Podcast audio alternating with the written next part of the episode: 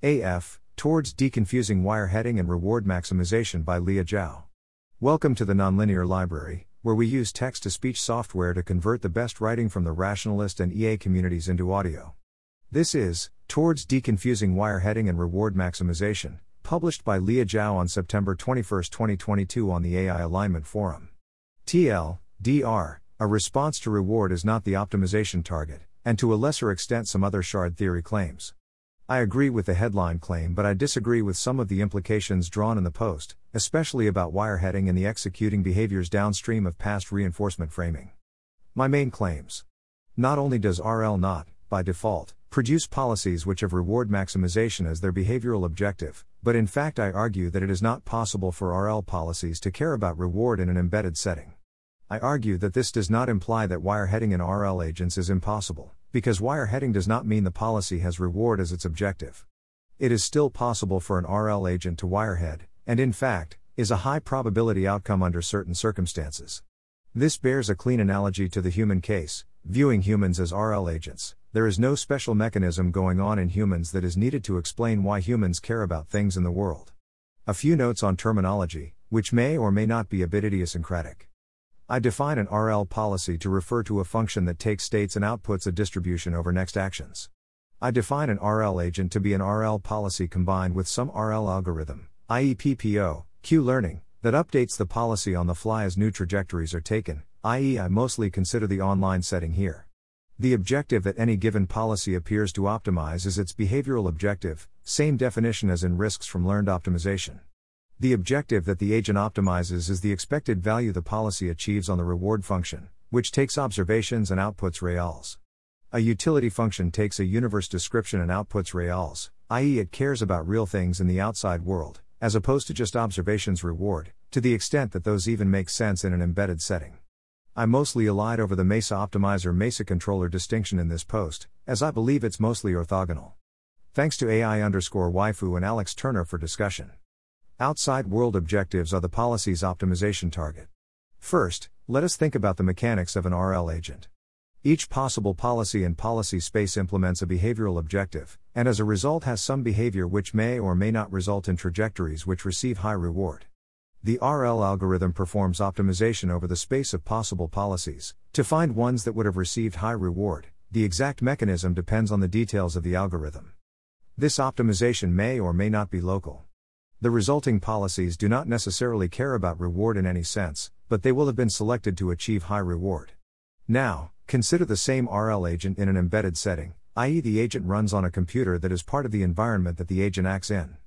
Then, because the sensors, reward function, R L algorithm, et cetera are all implemented within the world, there exist possible policies that execute the strategies that result in that is the reward function being bypassed and the output register being set to a large number, or the sensors being tampered with so everything looks good. This is the typical example of wireheading. Whether the R L algorithm successfully finds the policies that result in this behavior, it is the case that the global optima of the reward function on the set of all policies consists of these kinds of policies. Thus, for sufficiently powerful R L algorithms, not policies, we should expect them to tend to choose policies which implement wireheading. There are in fact many distinct possible policies with different behavioral objectives for the R L algorithm to select for. There is a policy that changes the world in the intended way so that the reward function reports a high value, or one that changes the reward function such that it now implements a different algorithm that returns higher values, or one that changes the register the output from the reward function is stored into a higher number, or one that causes a specific transistor in the processor to misfire, et cetera. All of these policies optimize something in the outside world, a utility function. For instance, the utility function that assigns high utility to a particular register being a large number. The value of the particular register is a fact of the world. There even exists a policy that cares about that particular register at that particular physical location in the world even if it is not connected to the R L algorithm at all, but that policy does not get selected for by the R L algorithm. However, when we try to construct an R L policy that has as its behavioral objective the reward, we encounter the problem that it is unclear what it would mean for the R L policy to care about reward, because there is no well-defined reward channel in the embedded setting. We may observe that all of the above strategies are instrumental to having the particular policy be picked by the R L algorithm as the next policy used by the agent, but this is a utility over the world as well. Have the next policy implemented be this one, And in fact this isn't really much of a reward maximizer at all, because it explicitly bypasses reward as a concept altogether. In general, in an embedded setting, any preference the policy has over reward, or observations, can be mapped onto a preference over facts of the world. Thus, whether the R L agent wireheads is a function of how powerful the R L algorithm is, how easy wireheading is for a policy to implement, and the inductive biases of the R L algorithm. Depending on these factors, the R L algorithm might favor the policies with M A C E objectives that care about the right parts of the world, that is the thing we actually care about, or the wrong parts, that is the reward register, the transistors in the C P U. Humans as R L agents. We can view humans as being R L agents, and in particular consisting of the human reward circuitry, R L algorithm, that optimizes the rest of the brain, R L policy M A C E optimizer, for reward.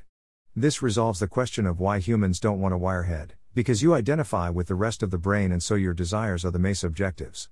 You, your neocortex, know that sticking electrodes in your brain will cause reward to be maximized, but your reward circuitry is comparatively pretty dumb and so doesn't realize this is an option until it actually gets the electrodes, at which point it does indeed rewire the rest of your brain to want to keep the electrodes in. You typically don't give into your reward circuitry because your R L algorithm is pretty dumb and your policy is more powerful and able to outsmart the R L algorithm by putting rewards out of reach. However, this doesn't mean your policy always wins against the R L algorithm. Addiction is an example of what happens when your policy fails to model the consequences of doing something, and then your reward circuitry kicks into gear and modifies the objective of the rest of your brain to like doing the addictive thing more.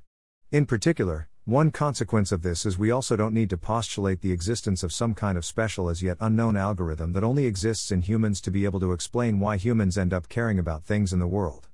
Whether humans wirehead is determined by the same thing that determines whether R L agents wirehead. Thanks for listening. To help us out with the Nonlinear Library or to learn more, please visit nonlinear dot org.